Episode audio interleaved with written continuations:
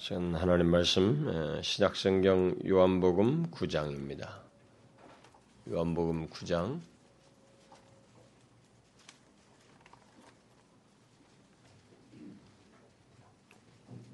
9장 뭐 전체를 다 읽어야 되는데 내용상으로 그건 중간중간에 인용하기로 하고요. 1절부터 12절을 먼저 읽고 그 다음에 뒤에 가서 35절부터 41절을 읽도록 합시다. 1절부터 12절, 그 다음 35절부터 41절 이렇게 교독을 하도록 합시다. 예수께서 길 가실 때 날 때부터 소경된 사람을 보신지라. 자들이 물어 가로되 라비어 이 사람이 소경으로 난 것이 누이 죄로 인함이 오니까 자기 오니까 부모니 오니까 예수께서 대답하시되 이 사람이나 그 부모가 죄를 범한 것이 아니라 그에게서 하나님의 하시는 일을 나타내고자 하심이니라. 때가 아직 낮음에 나를 보내신 이의 일을 우리가 해야 하리라.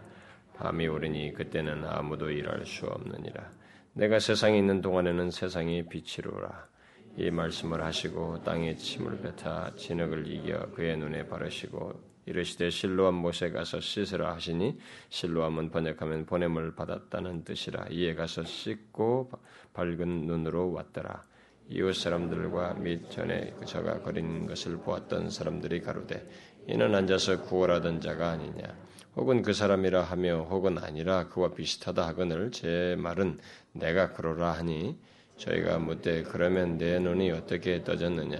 대답하되 예수라 하는 그 사람이 진흙을 이겨 내 눈에 바르고 나더러 실로암에 가서 씻으라 하기에 가서 씻었더니 보게 되었노라 저희가 가로되 그가 어디 있느냐 가로되 알지 못하노라 하니라 35절 넘어갑니다. 예수께서 저희가 그 사람을 쫓아냈다 하는 말을 들으셨더니 그를 만나사 가라사대 네가 인자를 믿느냐 대답하여 가로되 주여 그가 누시노니 내가 믿고자 하나이다.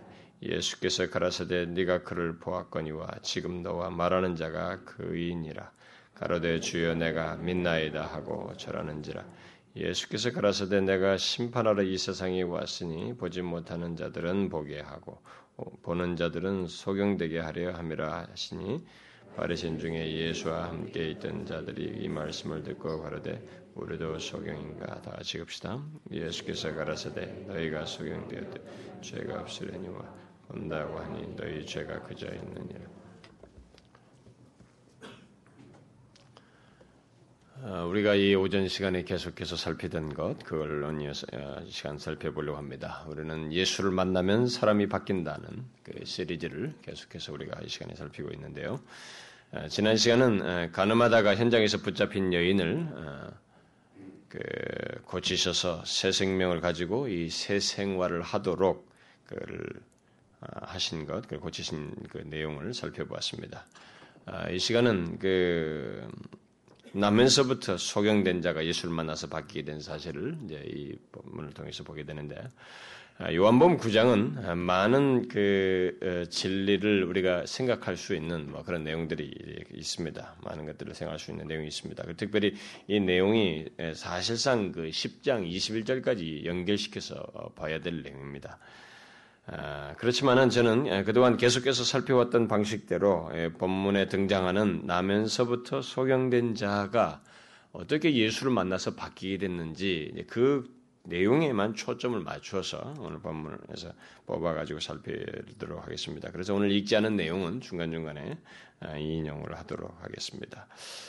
아, 오늘 우리가 살피려고 하는 이 나면서부터 소경된 자가 예수를 만나서 그 바뀌게 된 것은 우리가 지금까지 살펴왔던 그 많은 사람들의 변화, 아, 예수를 만나서 받게 됐던 그런 방식과 다른 것을 보게 됩니다.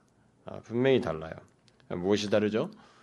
아, 이 사람은 우리가 지금까지 살폈던 사람들처럼 어, 그 먼저 예수 그리스도를 믿고 눈을 뜬 게 아니고 어, 주님의 능력으로 소경되었던 이 사람의 눈이 먼저 뜨어지고 그 다음에 그 뒤로부터 이 사람이 점진적으로 예수 그리스도를 알아가고 인격적으로 만나게 되는, 믿게 되는 그 장면이 벌어지고 있습니다. 이것을 보게 될 때 우리는 주님의 구원 방식은 그야말로 그의 주권적인 방식에 따라 방식에 따라서 있게 된다고 하는 것을 아주 그래서 정말 다양하게 드러낸다고 하는 것을 어, 보게 됩니다. 그리고 동시에 어떤 사람에게 어떤 기적적인 일어났다고 해서 그것만 가지고 이 사람이 구원을 받았다 이렇게 말할 수 없다는 거예요. 그것을 그것 자체만 가지고 구원을 선언할 수 없다는 것을 우리가 여기서 보게 됩니다. 그러니까 예수 믿는 사람들이 정말로 조심할 일이, 뭐, 이, 소위 예배당에 들어오는 사람들이 일단 예배당에 들어왔는데 자기 무슨 일이 났다고 해서 그것이 바로 구원의 증표는 아니라고 하는 것을 여기서 봐야 됩니다. 아, 그런 사실을 먼저 이걸 좀 염두에 두고 어, 우리가 오늘 본문을 볼 필요가 있습니다.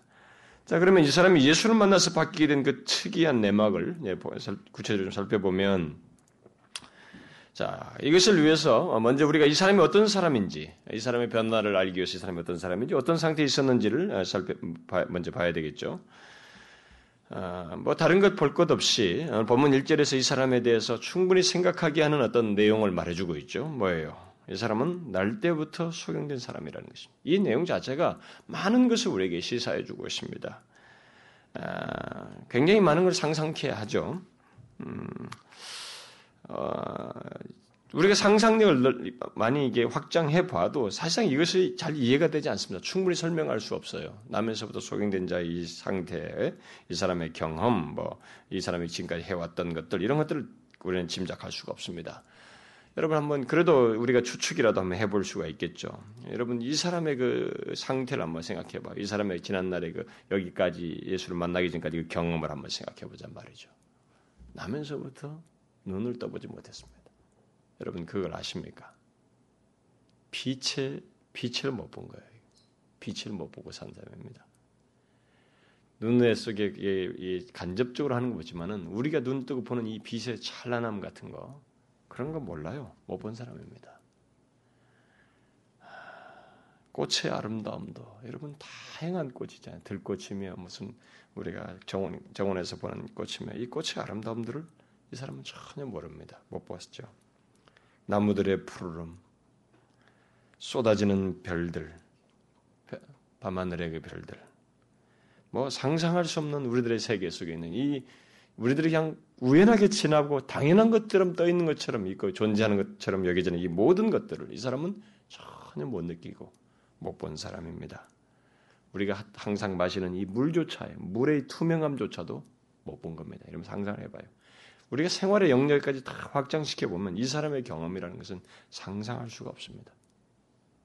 여러분 우리는 이 물의 투명함을 보잖아요. 이 사람은 그런 건 몰라. 이 진흙탕을 먹는지 무슨 새카만 물을 먹는지 그걸 못 본 사람이에요. 그런 사람입니다.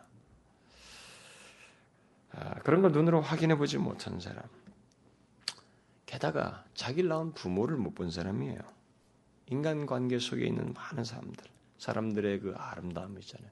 나면서부터 가진 그들의 아름다움과 이런 것들을 보지 못하고 특별히 자기 부모를 보지 못하는 그저 그이 촉각에 의해서만 감을 잡을 수밖에 없는 그런 상태입니다.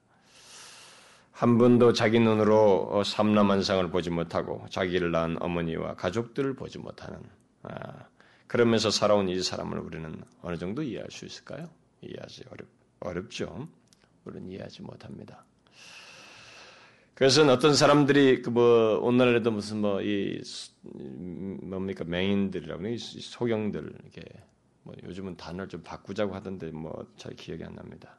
뭐 지체부자였는데 지체부자 종류가 다양하기 때문에 어쨌든 이 소경된 소경에 있던 경험을 어, 사람들이 체험 학습이다 뭐 그런 걸 한 번씩 하루만도 해보는데 그건 뭐 설명할 수 없어요. 그것도 물론 고통스럽고 힘들죠. 하루만 눈 감고 살아도 그리고 길거리 화부하고 뭐 차가 쉥쉥 다니는 데서 눈 감고 다닌다는 것 자체가 이건 견딜 수 없는 고통이겠습니다만은 그러나 여러분 우리가 다 이런 걸 할 줄 아는데 실험적으로 하는 것하고 아예 그럴 태면하면서도 그걸 못 보면서 소가를 하면서 인생을 살아오면서 많은 걸 다 정리하면서 살아왔던 이 사람의 경험하고는 비교할 수가 없어요. 비교할 수 없는 것입니다. 완전히 다른 거죠. 본질적으로 다른 것입니다.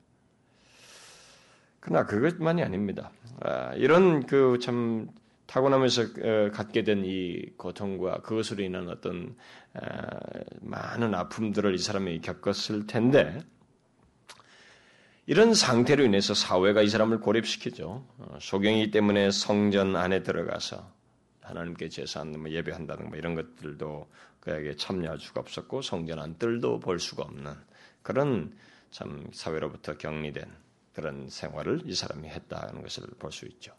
어, 게다가 소경이니까 뭘 하겠습니까? 뭘 어떻게 해서 먹고 살겠어요?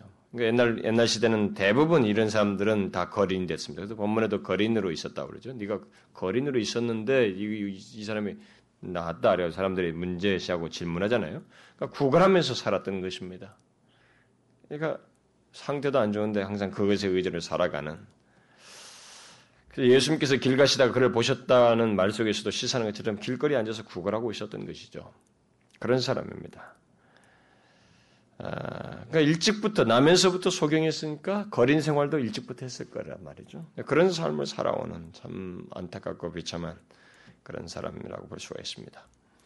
그야말로 이 사람은 이 세상에 태어나서 사는 사람들 중에 어쩌면 가장 불행한 사람 중에 한 사람이 아니었는가 싶습니다. 여러분 우리가 몸의 기능이 이게 좀 마비 뭐 무슨 문제가 있어도 다른 것 다 괜찮은데 눈 마비가 아니 눈이 안 되는 것이 이게 소경되는 것이 가장 힘니다. 귀 뭐 벙어리든 이것도 다 괜찮아요. 다 통할 수 있는데 눈이 가장 힘듭니다 인간은. 눈이 인간의 몸에 등불이다 그러잖아요. 생명과도 같은 것이죠. 바로 그것이 그러니까 모든 것이 다 안 되는 상태입니다. 그런데 이거는 모든 것이 자기 의지와 상관없이 태어나면서부터 예, 겪게 된 것이어서 참더 아, 안타깝게 됩니다. 아, 그래서 우리들은 이런 사람을 보게 될 때, 아, 이게 참 본인의 의지와 상관없이, 이게 후천적도 아니고 선천적으로 이게 이런 불행스러운 상태에 있게 됐을 때 이게 도대체 원이 뭔가? 이런 의문이 우리들에게 보편적으로 많은 사람들이 생기게 되죠. 오늘 본문에서도 예수님의 제자들도 그런 의문을 가졌던 것입니다. 그래서 예, 제자들이 예수님께 여준 거죠. 예, 수님께서 그, 그 사람을 보고 있으니까 이들이 예수님께 물은 것입니다. 이 사람이 소경으로 태어난 것이 네 죄로 인함입니까? 자기 부모입니까? 자기입니까? 아, 여러분도 그런 의문이 생기겠죠. 우리가 이런 걸 보게 되면 가끔 그런 질문도 받잖아요. 우리는 이런 질문이 생깁니다. 자기 의지를 넘어서서 어, 있게 된 어떤 모습과 상태를 보게 될 때 우리는 나면서부터 막 예, 정말 그 선천적으로 고통을 겪는 이런 걸 보게 될 때 아, 이게 도대체 왜 그러냔 말이지. 어? 그렇기 때문에 우리는 어, 참 의문을 갖게 되는데 그런 의문을 갖는 것은 얼마든지 가능하고 당연하다고 합니다. 왜 하다고 할 수 있습니다. 왜 저런 모습과 상태를 갖게 됐을까? 그렇게 질문할 수 있어요. 그러나 여기 제자들의 질문은 조금 문제가 있습니다. 제자들의 질문은 문제가 좀 달라요. 만일 그들이 이 사람이 소경된 것은 무엇 때문입니까? 이렇게 물었다면 어, 문제가 되지 않습니다만은 그들은 어, 떤 선지식을 가지고 있어요. 뭔가 이뭐 어디서 풍문을 들었던 간에 어떤 그런 주변 지식을 가지고 이 사람이 소경으로 난 것이 네죄 때문입니까? 자기입니까? 부모입니까? 이렇게 묻고 있습니다. 그들의 질문대로라면 이 사람이 소경으로 태어난 것은 태어나기 전에 어떤 죄가 이 사람에게 있었다는 말이 됩니다. 그렇죠? 일반적으로 사람들은 욥의 친구들이 욥이 고통당하는 것을 보고 그것은 바로 그의 죄 때문이다라고 생각했던 것처럼 보편적으로 그런 생각들을 합니다. 특별히 이스라엘 백성들 사이는 그런 전통적인 생각들을 다 가지고 있죠. 그 제자들도 뭐 그런 정도의 지식으로 가지고 말을 했다면 뭐 괜찮은데 뭐 그것도 좀 문제가 될 수 있지만은 지금 그 정도가 아니에요. 거기다가 플러스 당시 사람들 속에서 이 혼합된 지식으로 가지고 있었던 풍문, 그 잘못된 지식을 같이 이렇게 섞어가지고 어, 어떤 사람이 태어나기 전에도 죄를 지을 수 있다는 논지가 섞인 질문을 하고 있습니다. 소경을 한 것이 네 죄로 인함입니까? 자기입니까? 그렇다면 이 사람이 태어나기 전에 죄를 지을 수 있, 다는 얘기가 되는 것이죠. 이것은 마치 불교도들이 말하듯이 전생에 무엇이 있다는 논지도 될 수 있습니다. 우리들로 말하면 전생에서 어떤 일이 있었음을 시사하는 말이기도 합니다. 물론 유대, 유대인들은 윤회 사상이 없었습니다. 단지 헬라인들 사이에서 헬라인들 중에 어떤 사람들이 사람의 영혼이 한 사람에게 있다가 그 사람이 죽으면 그 영혼이 다른 사람들에게 옮겨진다는 좀 유사한 그런 어, 사상은 그들에게 있었어요. 그러나 유대인들은 그게 없었습니다. 또 어떤 사람들은 뭐 이런 것과 관련 좀 유사한 생각을 가지고 있죠. 기독교 안에 좀 유사한 그런 예, 신학이 아닌 신학이 들어오기도 했는데 그게 뭐냐면은 이 본문을 비롯해서 성경에서 그런 걸 뽑아가지고 말하는 사람들이 있는데 아, 이 세상에 태어나는 사람들은 모두 그들의 영혼이 육신을 입기 전에 영혼이 먼저 선제한다. 영혼 선제설이다 그래요. 영혼이 어딘가 있다가 어? 딱 태어날 때 들어간다. 예, 영혼 선제설이라는 것을 주장을 합니다. 이게 기독교 신학 안에 교회 역사 속에서 있었어요, 실제로. 그러나 그것은 헬라 사상입니다. 헬라 철학 사상이에요. 성경 어디에서도 그런 걸 말하지 않고 있습니다. 막 추측을 하는 거예요. 철학 사상을 가지고 성경에 있는 내용들을 추측하는 것입니다. 실제로 오늘날에도 그걸 가리키는 사람들이 있어요. 그래서 제가 만나는 어떤 사람들이 그런 질문하는 사람이 도대체 어디서 그 들었는데 어디서 배웠다는 거예요. 그러니까 아무나 책을 들이 읽는 거예요. 심지어 신학생이 그런 질문을 저한테요. 그러니까 좀 이왕이면 그런 책을 읽으려면 좀 똑바로 좀 균형 있게 다각적으로 좀 읽고 나서 하면 못 좋은데 그래서 그런 걸 배워가지고 그걸 질문하고 있습니다. 성경에 없는 그런 사람들이 그런 짓을 갖고 가르치지 않겠어요? 성도들이 그러면 그 몸으로 배운 사람들은 뭐 신학을 한 사람이 가르치니까 맞다고 생각하지 않겠어요? 그 없는 얘기예요. 여기 지금 이 제자들의 질문은 자체가 틀린 것입니다. 우리는 이렇게 말할 수 있습니다. 예수님께서 어, 말씀하셨듯이 이 사람이나 그 부모가 죄를 범해서가 아니다. 라고 말한 것처럼 태어나기 이전에 자신이나 부모의 죄 때문이 아니라 이 사람 자신이나 부모의 죄 때문이 아니라 인간이 타락함으로 인해서 현재 인간이 겪는 모든 불행은 사실 그것으로 인해서 있게 됐다라는 말을 할 수 있어요 성경적으로. 어?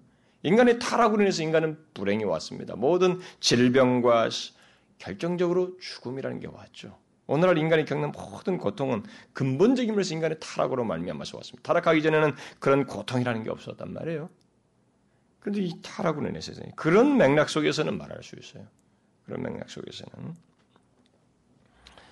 그러나 이 소경이 그와 직접 관련된 사람의 죄 때문에 자기든 자기 부모든 관련된 사람의 죄 때문에 소경이 됐다고 하는 것은 성경에도 없는 내용이고 변질된 사상입니다. 특히 다른 사람들은 이 소경된 자보다 뭐 어? 관련된 사람들이 죄가 덜하거나 없어서 어, 자기들은 건강하게 나오고 이 사람은 특별히 죄가 많아서 이렇게 나온 것처럼 말하는 것은 있을 수 없는 얘기예요. 어, 성경에도 없는 얘기입니다. 따라서 제자들은 당시 통용되고 있던 어떤 변질된 사상을 가지고 예수님께 물었던 것 같습니다. 아, 그러자 예수님은 이 사람이 죄를 범해서도 아니고 그 부모가 죄를 범해서도 아니라고 말씀하시면서 그에게서 하나님 하시는 것을 곧 하나님의 능력을 나타내기 위함이다. 라고 말을 했습니다. 사실 예수님은 제자들이 알고 싶어 하는 것을 비켜나갔어요. 말씀 안 하셨습니다. 그러니까 결국 예수, 제자들이 말하는 의도가 있잖아요. 뭐로 질문하는 자체가요. 그것만 수정해 줬지 그들이 말하고 알고 싶은 그 내용 자체는 대답지 않으셨어요. 아, 주님은 왜 그런 불행이 있는지 그 근본적인 그 원인에 대해서는 말씀하지 않으셨습니다.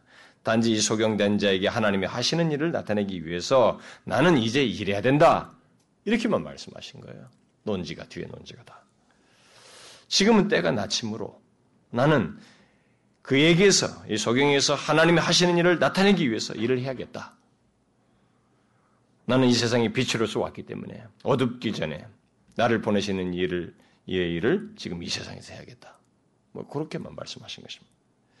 그러면서 주님은 자신이 하나님의 보내심을 받은 받은 일을 어, 소경에 행하심으로써 자신들의 자, 자신 제자들의 질문에 행동으로 대답을 하시는 모습입니다. 있는 내용. 그러니까 이 대답이 근본적인 질문에는 그, 그들이 의도하는 질문에 대답을 하지 않으면서 전혀 다른 방식의 대답을 이제부터 해야 되겠다라고 하면서 행동으로 보여주셔요. 그러니까 다른 대답을 하시고 있습니다. 다른 대답이 뭐냐 말이죠. 어떤 대답이에요? 우리가 이걸 하나님 깨달아야 됩니다. 바로 이 세상에서 이해할 수 없는 고통과 태어나면서 갖는 어떤 사람에게 특정인이 갖는 어떤 그런 더욱 큰 상대적으로 더 큰 이 불행, 불구가 있지만은 내가 보냄을 받아서 하는 일은 그런 인간의 그 어떤 각각 상대적인 모든 그런 문제에 답을 하는 지금 그게 아니고 그런 인간의 전적인 무능함을 해결하기 위해서 내가 왔다.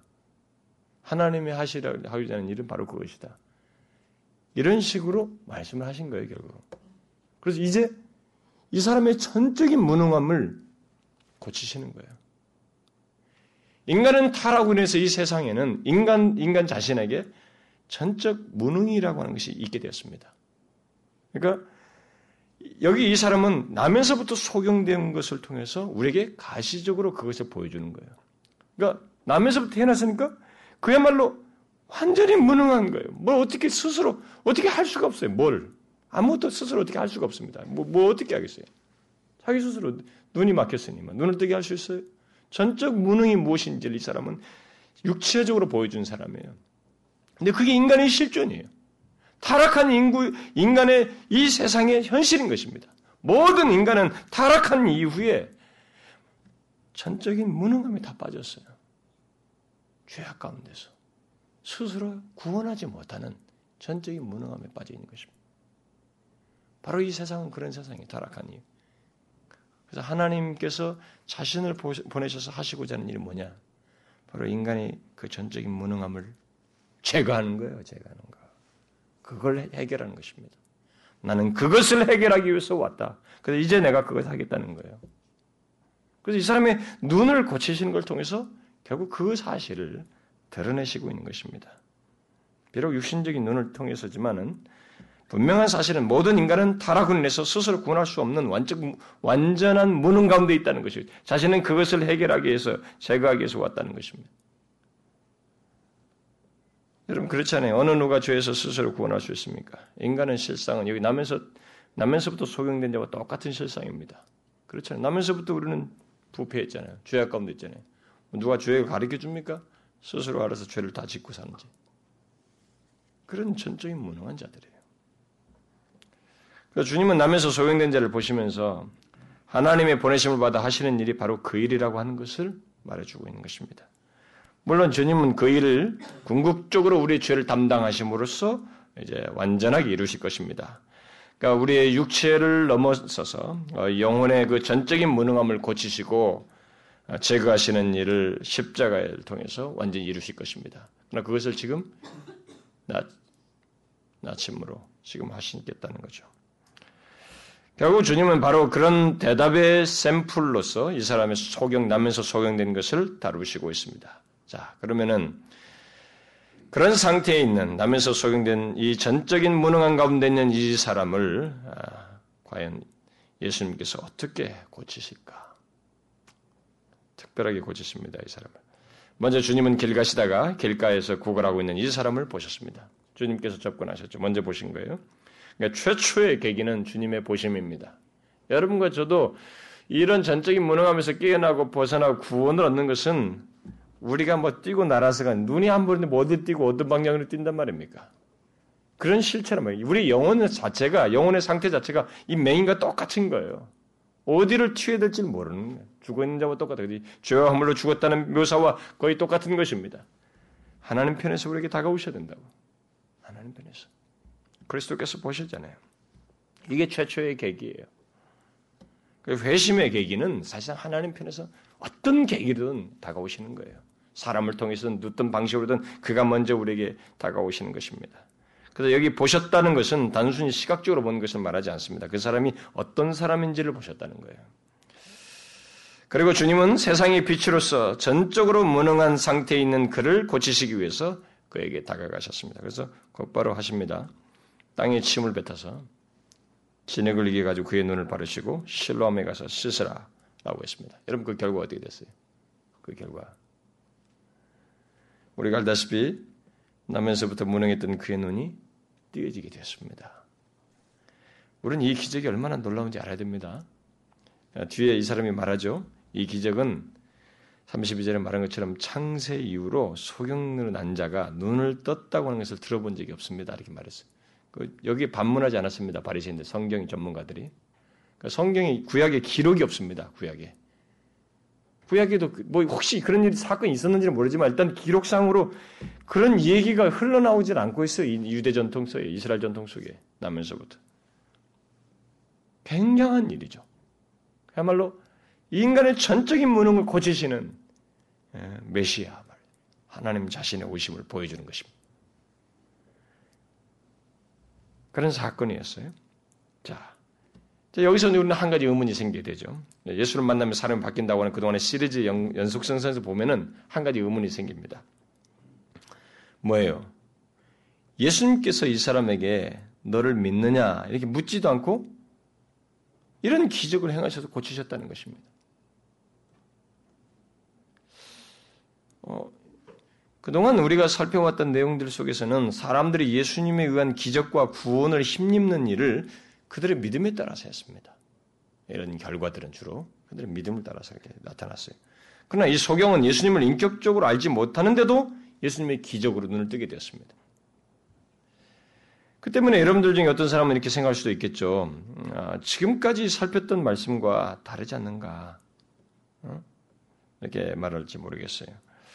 그러나 한 가지 잊지 말할 사실이 있습니다. 제가 앞에서 잠깐 얘기했습니다만은 그것은 예수님께서 어떤 사람의 몸을 고치셨다고 해서 그것 자체가 구원을 뜻하는 것은 아니라는 것입니다.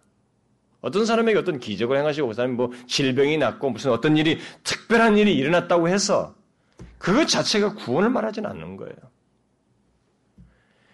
예수님께서 이 사람에게 먼저 기적적인 방법으로 방법을 이렇게 나타내신 것은 어, 이 사람을 그렇게 다루, 다루는 것이 필요하다고 생각했기 때문에 이 사람은 남에서부터 소경된 데서 이렇게 접근하는 것이 필요하다고 판단했기 때문입니다.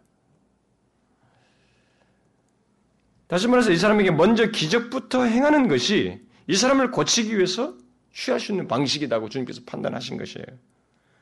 여러분도 알다시피 예수님께서 사람들을 고치실 때 중요시 여긴 것은 지금까지 살폈던 많은 사람들도 똑같습니다. 그들에게 어떤 문제와 자기에게 예수님께 나온 그들의 문제와 질병 자체를 없애거나 치료하는 데 주님 목적을 두지 않았어요. 주님은 그것에 크게 관심을 두지 않았습니다. 그건 다 결과적이거나 도구였어요. 그래서 성경에 보면 그 사람들이 실제로 영혼의 내면의 변화가 일어나는 거, 영혼이 변화되는 것에 대해서 많은 내용을 할애하고 있지, 나았더라. 이것은 끝부분의 한 줄이에요. 한, 아주 그냥 짤박하게 다루고 있습니다.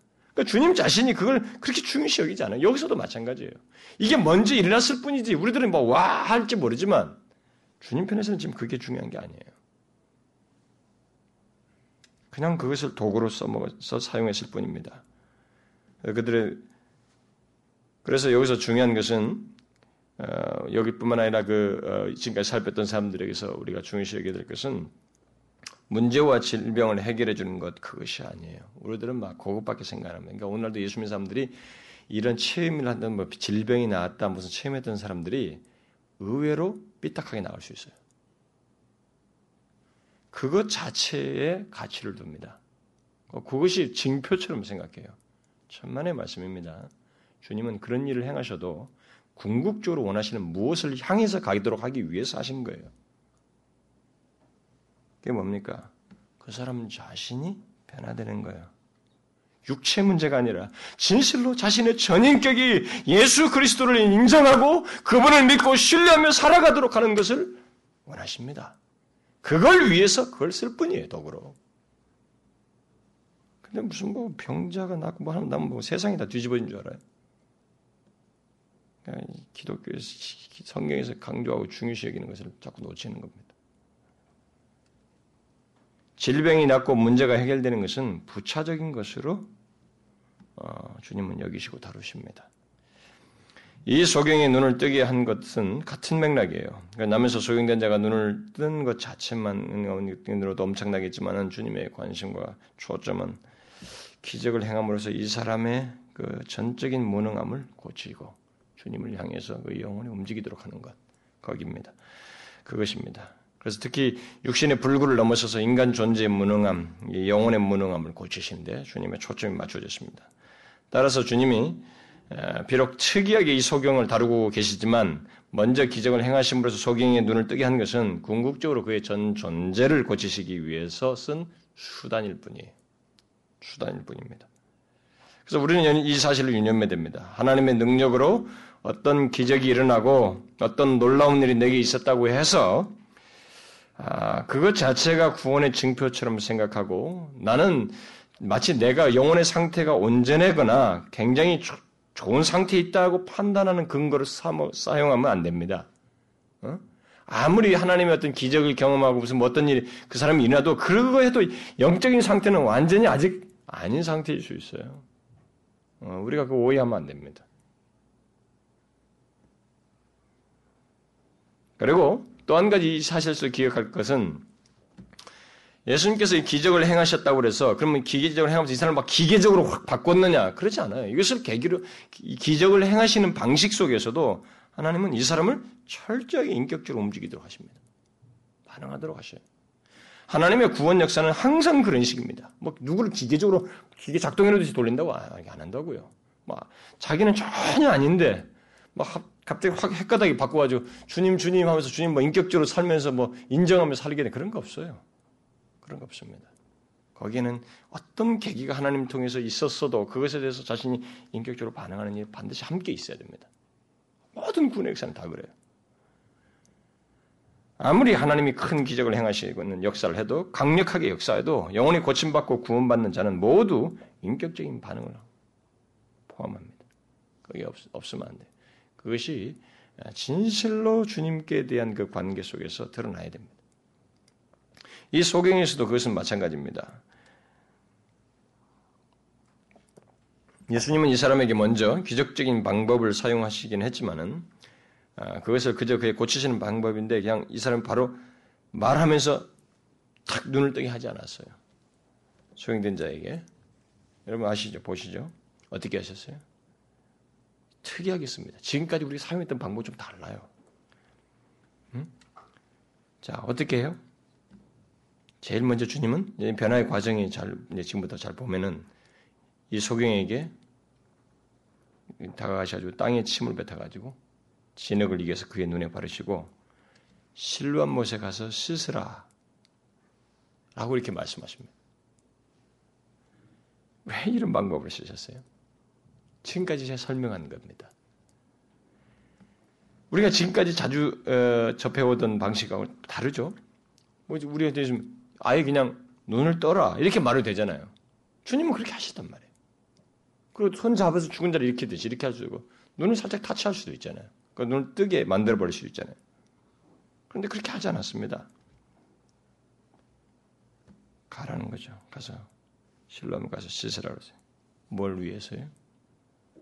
그래서 바로 그의 눈 자체만이 아니라 그의 영혼을 고치기 위해서 다시 말해서 그의 인격적인 반응을 드러내도록 하기 위해서입니다.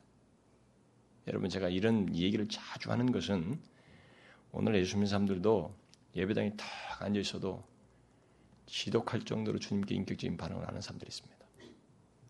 자기들은 한다고 생각하는데 예배당 고작 왔다 갔다 할 뿐이에요. 그, 그 수준밖에 아닌 거예요. 주님을 향해서 자신의 전 존재가 이렇게 기꺼이 어? 기뻐하고 즐거워하면서 하나님을 향하는 이런 반응이 없이 예수를 믿는 것이죠. 이러면 그거 예수 제대로 믿는 거 아니에요? 아닙니다, 그거. 주님은 지금 그걸 원하시는 거예요. 그래서 이 소경에 침을 뱉어가지고 이게 이게 해요. 저쪽에 가서 실로암까지 면 예루살렘 근처거든요. 좀 가야 돼요, 거까지. 어떻게 누구를 의지해서 가든지 가야 되는 것입니다. 인격적인 반응을 드러내기를 원하신 것이죠. 하나의 방법입니다. 어떤 사람들은 또 여기서 이렇게 예수님께 취한 방법을 가지고 또 이게 신유은사 따진 사람들은 뭐 진짜 무슨 뭐 뭡니까 이 어디서 고급 무슨 진흙이라고 이겨가지고 그걸 바르고 그러는데 하, 정말 맹꽁이 같은 거예요. 어? 아니 여기서 지금 주님이 목적하는 게 그 뭘 재료를 쓴 게 아니잖아요. 어? 재료를 쓴 게 아니잖아요. 지금 재료 문제가 아니거든요. 여기서 지금 이것을, 이것을 통해서 이 사람이 영혼을 지금 움직이도록, 인격적인 반응을 하도록 그걸 목적으로 지금 수단으로 썼을 뿐이에요. 그냥 다른 방식도 다 쓸 수 있는데 이 사람에게는 이 방법을 써야만이 써서 결국 궁극적으로 원하는 그것을 드러내도록 하기 위해서 시킨 거란 말이에요. 근데 어디서 또 신유만 따지는 사람들은 또 모방을 한단 말이에요. 그게 아닙니다. 그래서 여러분 한번 잘 생각해 봐요. 이 주님의 의도가 과연 어떻게 이 사람에게 되느냐. 기계적으로 이런 일이 나지 않는다는 거죠. 구원의 역사가. 주님은 그렇게 말씀하시고. 이 소경은 그 말을 들었을 때 여러분 이 소경의 입장에 한번 가만히 서봐요. 어떨 것인지. 예수님의 능력을 힘입고 눈을 뜨려면 어떻게 해야 돼요, 이 사람이? 가만히 있으면 돼요? 아이, 말씀하신 분이 주님이니까 뭐 이렇게 하면서 개기면 됩니까? 거기서? 가만히 버티면 되는 거예요? 아니에요. 반드시 움직여야 됩니다. 주님의 역사와 힘입으려면 움직여야 돼요. 인격적인 반응을 해야 됩니다. 예수님의 말씀을 듣고 가만히 있으면 일어나지 않습니다. 예를 들어서 여러분 가만히 생각해 보세요. 근데 이게 제가 인격적인 반응이다라고 하는 것이 여러분 이게 어, 단순하게 생각하면 안 됩니다. 그냥 아, 믿자 본전이지 뭐 그럼 한번 가보자 그런 반응을 했다고 생각하면 안 됩니다. 그럴 것 같으면 하나님이 속임 당할 수 있는 분이라는 얘기가 돼요. 주님이 주님은 속일 수 없어요. 그러니까 이 사람이 여기서 보면 성경에 일체 다른 군소리가 없어요. 반응이 없이 갔거든요. 그럼 이 사람이 굉장한 반응을 나름대로 했다는 것입니다. 그러니까 뭐 이, 그, 그걸 어떤 식으로든 이 말하는 일을 믿는 어떤 그런 것이 있었다는 거예요. 뭐, 지금 아주 모든 것이 초보이지만은 그런 모습이 있었다는 거예요. 근데 여러분, 당사자 입장에 한번 서보면은 이럴. 아, 지금 도대체 뭐 하자는 거예요? 응? 아, 돈이나 그냥 몇 푼 주시지. 날 놀리는 건가? 그동안 내가 소경으로서 지금 이 자리에 앉아 있는 게 지금 몇 년인데, 어? 나는 1년짜리 다니고 나면서부터 속이는 사람인데, 그 나보고 뭐 실로암까지 가서 내 눈에 뭐 뭘 발라놓고 그걸 씻으라고 지금 나를 놀리냐고 말이지. 내 눈은 태어날 때부터 잠긴 눈입니다. 건드리지 마십시오. 여러분 그런 생각이 안 들겠어요? 아니 이걸 이 말을 순수하게 믿고 이렇게 받아들이지 않는다면 그런 생각 들지 않겠어요, 여러분? 인간의 본능으로는 듭니다. 들어요. 오늘날도 여러분 예수 믿으라고 해도 날 놀리냐고 하는 사람들이 있는데 이렇게 더 확고하게 자기가 눈 감은 거 평생 눈 감을 확신하고 있는 사람에게 이런 말은 얼마나 힘든 얘기겠어요? 자기에게? 인격적으로 반응하려면 한 번 이 사람에게 뭔가 있어야 되는 거예요. 자기에게 어떤 반응이 진짜 있어야 되는 것입니다. 누군가 모르는 사람이 와서 이런 말을 했을 때 이걸 듣는다는 것은 쉽지 않습니다. 설사 예수님이 어떤 분이라는 것을 알아도 나면서 속용된 자라면은 이 말씀을 진짜 이거 해야 될까 말 이렇게 갈등이 일어난다고. 예수님 당시에도 예수님이 어떤 분이 알아도 못 믿는 사람도 있잖아요. 똑같은 것입니다. 그렇게 얼마든지 할 수 있어요. 그런데 이 소경은 우리 예상을 깼습니다. 예상을 깨고 아무 말 없이 예루살렘 가까이 있는 실로암 모시로 갔어요. 어떤 사람들의 말대로 이 소경은 예수님의 음성 속에서 위험을 느꼈을지 모르겠습니다. 뭐 어떤 사람들은 그렇게 많이 말합니다. 다시 말하면 거부할 수 없는 위험에 찬 예수님의 음성을 듣고 순종했을 수도 있습니다. 어쨌든 분명한 사실은 그가 오랫동안 불가능하다고 인식하고 확신했던 그것을 거스려서 반응했다는 거예요. 아무 말 없이 예수님의 말씀을 듣고 누구의 도움을 얻은지 모르지만 가서 씻었어요. 그리고 눈을 떴습니다. 밝은 눈을 갖고 돌아갔어요. 그, 그, 그분이 어디 못 만난 거죠? 갔습니다. 결국 예수님은 이 소경의 영혼을 고치시기 위해서 제일 먼저 육신적인 무능함부터 제거했습니다. 이 방법을 먼저 쓰셨어요. 자, 지금까지 살펴왔던 사람들 같으면 어, 보편적으로 이런 내용이 있으면 거기서 얘기가 끝나죠. 뭐 그가 일어났더라, 고침받았더라, 뭐 거기서 스토리가 끝납니다. 근데 이 사람은 어디요? 이제 시작입니다. 여기가. 이 사람은 여기서부터 시작되는 거예요. 여기서부터 바꾸는 거예요. 이 사람은 하나님 다르게 주님께서 다르게 지금 방식으로 접근하고 있는 것입니다. 그런 밝은 눈으로 자기 집으로 돌아갔고 이 사람 저 사람을 만났겠죠. 그래서 이웃들과 그가 전에 구걸하는 거지였던 것을 알았던 사람들이 다 놀라웁니다. 뭐 이게 이 사람이 그 사람이냐 아니다 기다 뭐 비슷하다 서로 막 논쟁을 하다. 그런데 확인해 보니까 맞다는 거죠. 도저히 믿기지 않는 일이 일어났으니까. 그래서 사람들이 물었습니다. 그러면 네 눈이 어떻게 떠졌느냐? 자, 이 사람들의 질문이 이제 중요한 것입니다. 주님의 고치심은 아, 이렇게 작업을 하시는 거예요. 어떤 사람은 지금 이 사람의 변화 과정을 회심의 과정이다. 초기 예수 믿는 회심하는 변화, 회심하게 되는 그 과정을 그려준 것이다. 이렇게 묘사도 하는데 얼마든지 가능한 얘기예요. 자, 이 사람 보세요. 그러면 네 눈이 어떻게 떠졌느냐? 이 질문은 뭐예요? 이제 떠주신 분을 생각해야 됩니다. 예? 그 예수를 말해야 돼요. 그분에 대해 생각하고 인정해야 됩니다. 주님의 방식이에요, 지금. 놀랍죠? 주님 이 사람을 고치시는 방식입니다.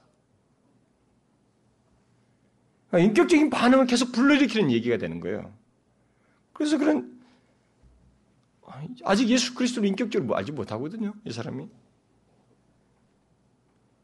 그러나 이제는 말을 해야 되는 겁니다. 그래서 예수님이 이 분이 누구, 그래서 누구인지 어? 다른 사람들에게 이제 말을 하지 않으면 안 되는 상황이 됐죠. 바로 그걸 위해서 주님께서 먼저 기적을 행하신 것입니다. 그리고 주님은 어, 성령께서 그의 영을 통해서 이 사람 가운데서도 그 주변에서 역사하셔서 이런 일을 하게 한 거죠. 다른 사람의 질문을 사용한 것입니다. 그래서 자신을 고치신 예수님을 생각하고 시인하지 않을 수 없게 돼. 그분께로 향하지 않을 수 없습니다. 네, 그의 중심이 그분을 향해서 반응하지 않을 수 없게 만들었습니다. 어떻게 해서 너에게 그런 일이 있게 되었어? 해야 되잖아요. 실제로 그는 그 과정 속에서 자신을 고치신 분을 생각하게 되고 또 고치신 분을 인정하게 됩니다. 이 소경은 바로 그런 과정 속에서 점진적으로 변화돼요. 네, 잘 보시면 그는 처음에 자기 눈에 흙을 바르고 가서 씻으라고 하신 분이 정확히 누군지를 몰랐습니다. 단지 그가 알고 있는 것은 예수라고 하는 사람이라고까지 알게 된 거예요. 그래서 11절에 기록하죠. 예수라 하는 그 사람이 지인흙을 이겨 내 눈에 바르고 이렇게 됐다. 자기가 알고 있는 것은 예수라고 하는 한 사람이에요. 예수라고 하는 사람. 이렇게 예수님에 대한 역사는 설사 순서가 뒤바뀌어도 뭐예요? 그분을 증거하게 만듭니다. 자신이 증가하지 않으면 다른 사람을 통해서라도 증가하게 만들어요. 여러분도 그런 경험이 있으시죠? 아, 예수 그리스도를 예수 그리스도의 은혜를 힘입은 자는 그렇게 하지 않을 수가 없습니다. 그래서 이 사람이 이제 꺼내는 거죠. 근데 하나님이 이 사람을 다루시기 위해서 하시는 시속적인 방법은 집요합니다. 이 구장에서만 봐도 굉장히 집요해요. 주님은 계속해서 그의 영을 통해서 이 사람 안에서 그의 주변에서 역사하심으로써 계속 그의 내면의 그의 영혼이 진심으로 반응하도록 부추기고 내몰고 있습니다. 그래서 어떻게 해요? 사람들이 이 사람을 가만히 안 놔둡니다. 어디 두가요? 종교 지도자에 데려가 버립니다. 제일 무서운 시험관들 앞으로 데려가 버린 거예요. 그 바리새인들에게 데리고 왔습니다. 그러자 바리새인들이 데리고 온 그 사람들이 똑같은 질문을 합니다. 어떻게 해서 그가 네가 보게 됐는지를 똑같은 질문을 하게 됩니다. 그러니까 소경이 또 말하지 않을 수가 없어요. 예수에 대해서. 예수를 부인할 수가 없습니다. 부인할 수 없는 그분을 자기는 말해야 돼요. 그래서 아직 온전히 변화되지 않았습니다만 예수 아직 인격적으로 믿지 않아서 변화가 아직 없지만은 그 부인할 수 없는 그분을 말하지 않을 수가 없어요. 계속되는 내용을 보면 그의 증거로 인해서 바리새인들 사이에 이제 논쟁이 벌어집니다. 이말 듣고 진짜 예수라는 분이 이렇게 됐다 하니까 논쟁이 벌어져죠. 이 사람 한 부류는 찬성파가 있어요. 낙연 나면서 속인된 사람이 게 이게 정말 죄인이라고 말할 수 있느냐 그 예수를 아니다. 그러니까 반대 세력이 뭐라고 해가지고 다수가 아니다는 쪽이 이겨버려요. 대체적으로 분위기가 그런 논쟁이 붙여졌어요. 그러면 이 논쟁으로 인해서 또 다시 묻습니다. 그러니까 논쟁의 결과로 이 사람 결과는 뭐냐? 이 사람 변화예요. 음? 우리가 이 본문을 보게 되면 그래서 17절에 또다시 질문하죠. 다시 묻되 그 사람이 네 눈을 뜨게 하였으니 음? 네 눈을 뜨게 너는 그를 어떠한 사람이라고 하느냐? 구체적으로 묻게 합니다. 자, 그러면 너는 그를 어떠한 사람이라고 하느냐? 바리새인들은 자신의 논쟁으로 인해서 소경된 자에게 좀 더 구체적으로 너를 고치신 분을 말하라. 그분을 더 구체적으로 생각하고 말하도록 부추기고 있습니다. 사실상 그에게 더욱더 진실하게 반응하도록 내몰고 있습니다. 하나님의 놀라운 섭리예요, 여러분. 그래서 우리는 나를 해코지하고 뭐 주변에 막 하는 거 이게 다 하나님의 섭리 속에 있다는 걸 항상 인정해야 됩니다. 아무리 부정 하나님의 섭리는 나에게 좋은 일만 있게 하는 거 아닙니다. 내게 신하는 욥이 겪는 그 모든 고통도 다 있는 것처럼 모든 것이 다 있어요. 그래서 협력해서 선을 이루십니다. 그걸 알아야 돼요. 하나님의 섭리를 잘 보아야 됩니다. 인정할 수 있어야 돼요. 보세요. 결국은 유익이 되고 있어요. 주님은 그의 영혼을 통해서 주의 성령을 통해서 그런 식으로 이 소경으로 하여금 인격적으로 반응하도록 이끄셨습니다. 이제 이 소경된 자는 그야말로 더욱더 구체적으로 예수님에 대해서 말하지 않을 수 없게 됐습니다. 그는 숙고했을 거예요. 숙고에서 얻은 결론을 하나 말합니다. 뭐예요? 예수님은 선지자입니다. 이렇게 말한 거예요. 그러니까 이렇게 말한 것은 이 사람은 최소한 구약을 생각한 겁니다. 구약에서 이런 일을 행하는 분은 선지자였다는 거예요. 뭐그 정도까지 예수라는 사람 정도에서 많이 발전했습니다. 나름대로 생각한 거예요. 예수님은 선지자입니다. 그러나 바리새인들은 그의 말을 믿지 않았죠. 그의 말을 믿지 않고 무시해버리고 그래서 안 되겠다. 그 부모를 불러와라. 부모를 불러와서 다시 묻습니다. 부모에게. 그러니까 부모는 부모들은 얘기 들으면 정황이 사실란 말이에요. 그 다른 대답을 들을 수가 없었습니다. 단지 그의 부모들은 어떻게 그가 눈을 뜨게 된지 어떻게 누가 이것을 말을 못하면 왜냐하면 예수를 메시아로 그리스도로 말하거나 인정하면 출교시키기로 결정을 했거든요. 이 종교회에서. 그러니까 그 사회로부터 추방당해야 되니까 그것이 무서우니까 부모들은 싫은 거예요. 그래서 그 문제는 이 얘가 성, 다 성장한 사람이니까 이 사람에게 물어봤는데 아들에게 그렇게 말한 것입니다. 그래서 또 다시 화살이 어디로 와요? 겨우 또 왔습니다. 이 소인된 자에게. 또 다시 자기를 고치신 예수님 말하도록 또 다시 질문하게 됩니다. 바리새인들이 그에게 묻죠. 그 사람이 네게 무엇을 하였느냐? 어떻게 내 눈을 뜨게 하느냐? 집요하게 주님을 말하게 합니다. 자신을 뜨게 한 분을. 여기 바리새인들의 순수하지 못한 마음과 그들의 고집을 보게 되는데 우리가 반대편에서 있는 사실까지도 이렇게 부인하는 거 보세요, 여러분. 예, 무섭죠? 있는 사실까지 자신들이 가진 생각을 꺾지 않으려고 부정하려고 안간힘을 쓰는 이 모습 보라고요. 그러니까 순수한 사람은 있는 사실이 있는 대로 말해요. 그러니까 머리가 복잡하고 지식인 사람들은 자기 고집 때문에 있는 사실도 부정하는 이 바보 같은 짓을 하는 거예요. 오늘날 정치인들이 하듯이. 정치인들은 있는 사실도 자기들의 이익 때문에, 당리 당략 때문에 있는 사실도 없는 것처럼 무마해가지고 가잖아요. 스스로 기만당하고 스스로 속아서 막 가잖아요. 그러니까 우리들도 그럴 수 있습니다, 인간들이. 자기가 자기 생각이 있어가지고 이 생각을 안 꺾으려고 순수하게 있는 사실 있다고 인정할 것도 인정을 안 하는 거예요. 예수, 예수 믿는 과정 속에서 그런 일을 벌입니다. 어떤 사람들은 순수하게 예수 그리스도를 믿으면 되는데 자기 고집을 안 꺾으려고 말이죠. 있는 사실까지 부정하면 끝까지. 남들이 증거하고 있는 것까지도 아, 그것은 이랬을 거야. 자기 나름대로 계속 부정해 버립니다.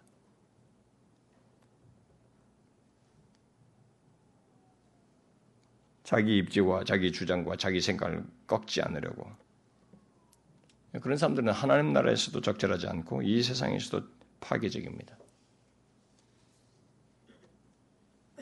어쨌든 소경되었던 사람은 또다시 자기를 고치신 예수님을 시인하지 않을 수 없게 되었습니다. 아니 그로 하여금 예수님께로 더욱 마음을 향하지 않을 수가 없었습니다. 얼마나 놀라운 섭리예요? 주변을 다 사용하셔서 그를 그리스도께로 향하게 하고 있습니다. 소용된 자가 대답하죠. 여러분 27절에 뭐라고 그래요? 대답하되 내가 이미 일렀어도 듣지 아니하고 어찌하여 다시 듣고자 하나이까? 당신들도 그 제자가 되려 합니까? 뭐예요? 힐난하는 거예요. 약간 꼬았죠 말을. 오히려 그들을 힐책하고 있습니다. 그리고 나서 30절 여러분 성경 한번 보세요. 30절 30절부터 34절 사이에서 더욱 확실한 말을 하게 됩니다. 이 말 속에서 소경된 자가 예수님에서 한 말을 잘 보십시오. 그는 30절에서 먼저 종교 지도자들인 바리새인들이 나면서 소경된 자들을 눈뜨게 이 소경된 자신이 눈이 뜨했음에도 불구하고 그 예수님이 어디로부터인지 종교 지도자들임에도 분별치 못하는 것이 이해가 되지 않는다고 지적합니다. 어? 당신들은 종교 지도자들 아닌가? 그러면 이 나면서 소경된 사람이 눈뜨게 했다면 이건 엄청난 일인데 그런 분도 분별치 못하느냐? 이렇게 얘기해요. 점진적으로 나아가죠. 그러면서 31절에 가서 뭡니까? 바리새인들이 예수님을 죄인이라고 했는데 앞에서 죄인이라고 했거든요. 예수님을 이들이. 그러니까 그는 이 사람은 예, 그 예수님은 죄인이 아니라 경건하여 하나님 뜻대로 행하는 자라고 빗대어서 말합니다. 예수님을 다르게 또 높이고 있어요. 인정하고 있습니다. 그는 경건하여 하나님 뜻대로 행하는 자다라고 말한 것입니다.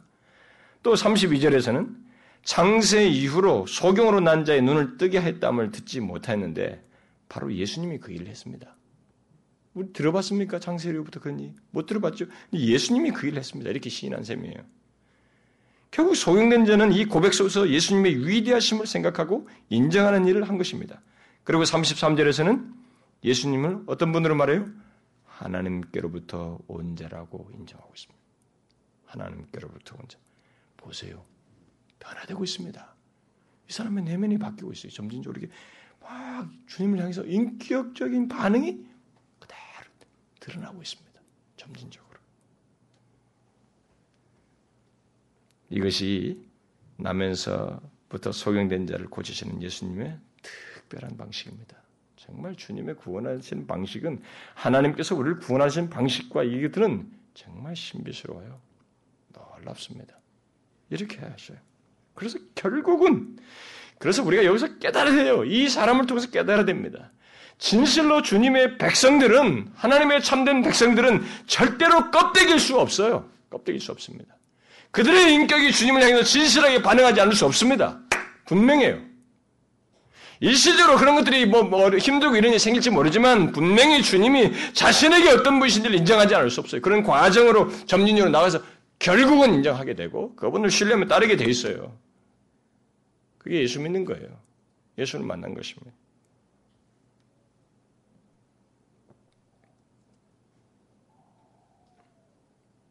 인격적인 반응이 없이는 영혼이 고침받을 수 없고 구원을 얻을 수 없다는 것을 우리는 여기서 봐야 됩니다.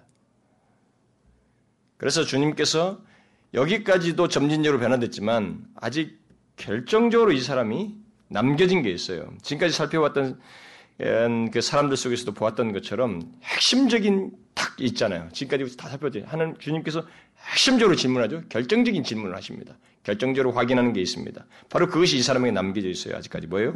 이 사람은 개인적으로 어, 부딪혀서 그 사람에게 예수 그리스도를 진실로 믿는지 그 문제를 거론하십니다. 그래서 주님께서 찾아가신 거예요. 특히 바리새인들이 이 소경 이 소경을 쫓아냈다는 소식을 듣고 이건 거의 출교의 방불한 얘기거든요. 그 예수 얘기를 다 했으니까 예수를 뭐 그렇게 높였으니까 쫓아냈다는 소식을 듣고 그 시점에서 그를 만나 주신 것입니다. 적절한 시기에 찾아오신 거예요. 소경은 예수님을 인정한 사실로 쫓겨났지만 주님은 바로 그때 그에게 다가오셔서 그를 자기에게로 이끄시고 있습니다. 여러분 잘 아셔야 됩니다. 우리가 이 세상에서 예수 때문에 쫓겨나면 그때는 더 하나님을 깊이 경험하는 시기입니다. 주님 품을 더 풍성하게 경험하는 시기라는 거 잊지 말아야 됩니다. 항상 그래. 여기뿐만 아니라 모든 성경이 그렇습니다. 우리가 이 옛 질서와 이 세상, 이 세상 속에서 우리가 이게 쫓겨나게 될 때, 그때가 가장 큰 안식으로 들어가는 시기예요. 그래서 순교자들이 어떤 면에서 순교자들이 죽게 됐을 때 그들은 가장 그 빠른 시간 안에 정말 그 하나님의 안식을 경험하게 되는 것이기도 합니다. 네, 그런 논지를 악용하죠. 무슬림들이 이제 좀 그런 비슷한 사상을 가지고 전혀 왜곡되게 해석을 하겠습니다만은 성경에서 그건 분명히 있어요. 그때를 그때 적절한 타이밍에 그에게로 그를 주님 주님께서 자기에게로 이끄십니다. 아, 아직 예수님에 대한 확신이 없는 그를 어, 온전케 하기 위해서 어, 다시 찾아오신 것이라고도 말할 수 있겠죠. 어쨌든 예수님께서 다시 이 사람을 찾아오신 것은 그를 온전, 온전하게 고치기 위해서입니다. 자, 온전하게 고치는 결정적인 질문이 뭐예요? 예수님을 인격적으로 만난다고 할 때 반드시 있어야 할 내용입니다. 바로 그것은 예수님께서 그를 개인적으로 만나서 확인하시는 그 내용인데 진실로 예수 그리스도를 믿느냐 하는 거예요. 그분을 어떤 분으로 알고 믿느냐 하는 거예요. 네, 이 문제입니다. 그래서 주님께서 다가오셔서 제일 첫 번째 질문이 뭐예요? 네가 인자를 믿느냐? 여기서 인자는 메시아입니다. 결국 메시아예요. 예수님의 이 말씀 속에는 예, 이 헬라 문자를 보면 네가가 강조되어 있어요. 네가. 네가가 강조형입니다. 그렇다면 주님의 질문은 너도 한 사람의 제자처럼 인자를 믿느냐 이런 논지예요. 아주 중요하게 결정적으로 질문한 것입니다. 그래서 여기 믿다고 하는 것은 그냥 뭐 단순하게 어떤 통계적인 것을 믿는 게 아니고 그리스도를 개인적으로 진실하게 믿는 것 그런 것을 가리키는 게 참된 신앙을 얘기하는 겁니다. 그래서 한 주석가가 이 질문을 이렇게 설명했어요. 너는 전적으로 곧 생명과 죽음을 위해서 인자를 의지하느냐? 너는 그를 신뢰하느냐? 너는 현재와 미래와 관련해서 너의 신체적으로 영적으로 필요한 것을 위하여 그에게 전적으로 의지하느냐? 라는 의미가 담겨져 있다. 여기 믿느냐는 말 속에는. 너 그렇게 의지하느냐? 그분을 이렇게 물은 것입니다. 지금까지 우리가 보았듯이 주님은 사람들을 고치시기 위해서 이와 같은 결정적인 질문 앞에 사람을 세우십니다. 그래서 모든 사람들은 예수 그리스도를 믿어 절대적으로 자기가 생각하는 관념적으로 아 이렇게 하면 믿겠지 이렇게 아니고 진짜로 자신이 믿는 분이 누구인지를 진지하게 대면하는 일을 해야 됩니다. 그래서 우리 교회 여러분들도 몇 사람이 고백을 했습니다만은 예수를 오랫동안 믿어왔음에도 불구하고 자신이 진지하게 십자가가 무엇인지를 직면해 보지 않았다. 어? 이런 말을 하죠. 그러니까 그런 일이 있는 거예요. 결정적인 질문 앞에 서야 되는데 그러니까 우리들은 그 틀 속에서 그냥 움직이는 거예요. 자신이 믿는 예수 그리스도를 진지하게 그분이 어떤 분이신지를 진실로 믿는 문제 앞에 서야 된다고요. 하나님은 주님 그렇게 서게 하십니다.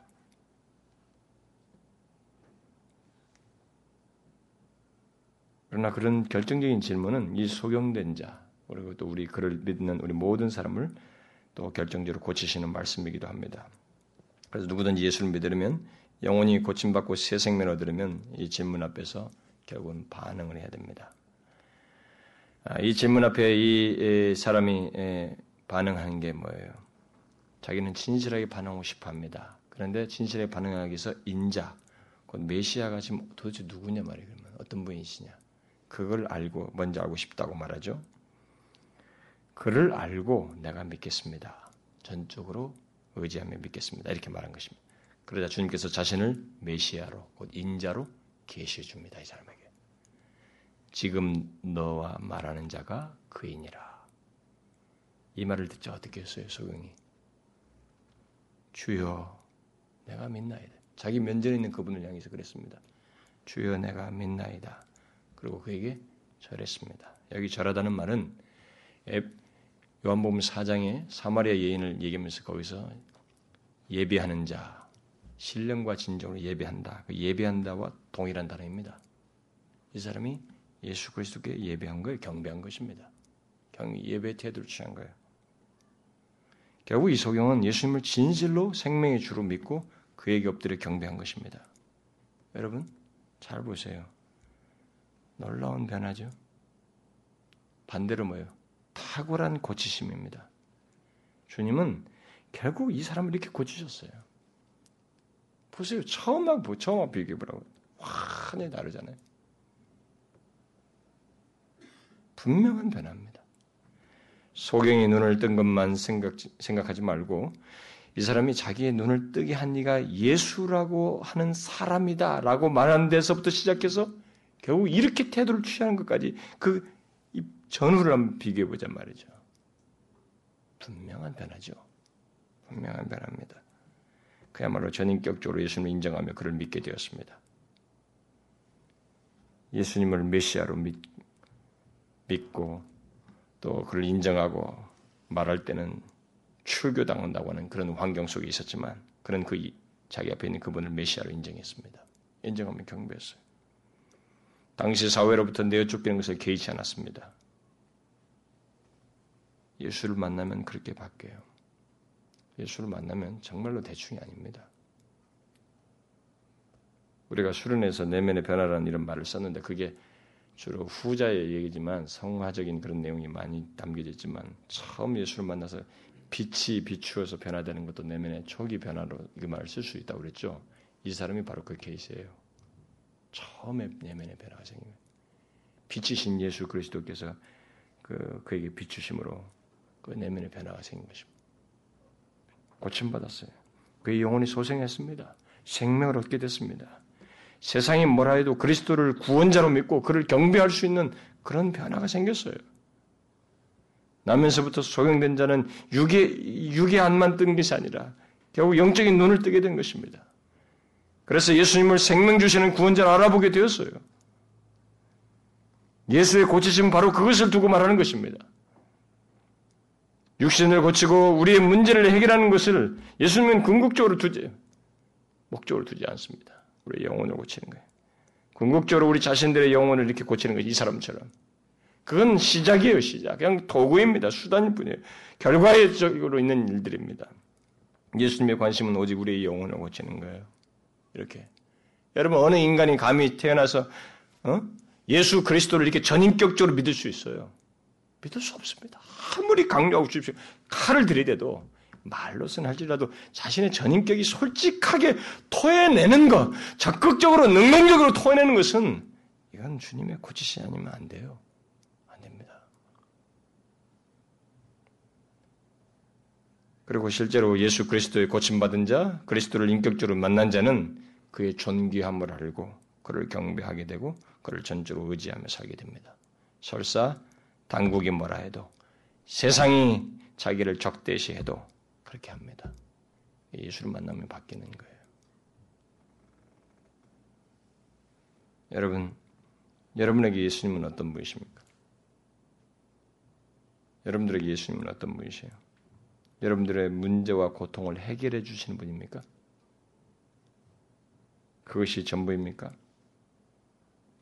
그가 여러분에게 진실로 생명을 주시는 분으로 믿고 있습니까? 그를 끝까지 믿고 의지할 구원자로 믿고 있느냐는 거예요. 아무리 세상이 그것을 막고 조소하고 방해를 해도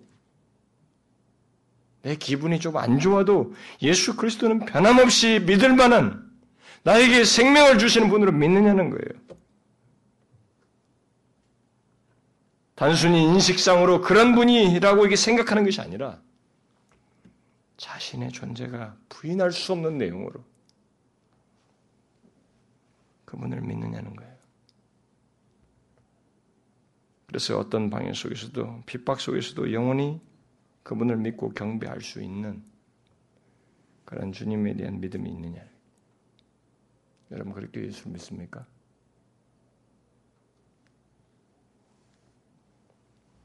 우리 모두 그러기를 원합니다. 그리고 이 사람처럼 전인격적으로 주님께 반응하기를 원합니다. 정말로 인격적으로 반응해야 돼. 제가 아까 중간에 얘기했죠. 예배당에 와도 주님을 위해서 한심으로 이렇게 인격적으로 반응하는 것을 거의 그냥 죽은 것처럼 이게 이게 거의 굳은 것처럼 움직이지 않는 사람들이 있어요. 주님은 그거 원치 않습니다, 여러분. 그건 바리새인들 얘기예요. 비록 버려진 것 같은 이 사람 하나 구원한 데서도 주님은 그걸 원하십니다. 그리고 그걸 있도록 고치셔요. 그것이 있는 자가 고침받은 자예요, 여러분. 이걸 알아야 됩니다. 뭐 기적이나 하고 뭐가 제발 그런데 그건 부차적인 것들이에요, 정말로. 내 문제가 해결되고 뭐가 병자가 낫고 뭐가 부차적입니다, 정말로. 내, 내게 일어난 것이 아니라 나를 그렇게 하신 일을 아는 것이 중요하다는 걸 계속 과정 속에서 막 시키, 알게 하시잖아요. 고백하게 하시잖아요. 주님의 의지예요, 그게. 그것이 중요하다는 것입니다. 나를 부르신 이, 나를 이끄신 하나님, 나에게를 고치신 하나님을 인정하도록 하는 거예요. 그분을 진실로 믿는 겁니다. 그래서 그분이 너무나 확실하기 때문에 상황에도 개의치 않고 그분을 믿고 따를 수 있는 것이에요. 그럴 수 있기를 원하시는 것입니다. 그게 예수를 만난 거예요. 제발 대세와 사람들의 보편적인 통념과 다른 사람들이 예수 믿는 방식과 이런 것들의 여론적인 것을 흔들리지 마시고 다른 사람들이 예수 이렇게 믿다. 그게 마지막 진리 안에서 믿으란 말이죠. 진리 안에서. 기도하겠습니다. 하나님 아버지, 우리가 믿는 예수 그리스도가 내게 어떤 분이신지를 물으시고 확인하기를 원하시는 하나님. 우리의 대답과 반응이 무엇인지 확인하기를 원합니다. 집요하게 먼저 기적을 행하긴 했지만 그것이 전부가 아니고 그 사람 자신의 인격적인 반응을 보기 위해서 진실로 주님을 믿는 데까지 이끌기 위해서 집요하게 그로 하여금 그 질문을 하시면서 너를 낫게 하신 이가 누구이냐고 그가 어떤 분이냐고 계속 묻게 해서 결국 고백하게 되고 주님을 전인격적으로 믿고 경배하며 어떤 방해 속에서도 그분을 인정하는 모습을 우리도 갖기를 원합니다. 주님의 그 집요한 질문 앞에 분명한 답을 가지고 주님을 믿으며 나아가는 저희들 되게 해 주옵소서. 우리 중에 혹이라도 반신반의하고 부모에 의해서든 전통에 의해서든 습관에 의해서든 진지하게 생각지도 아니하고 전격적인 반응이 무엇인지도 알지 못하고 고작 예배당에 오가는 것 정도에서만 멈추는 자가 있사옵거든.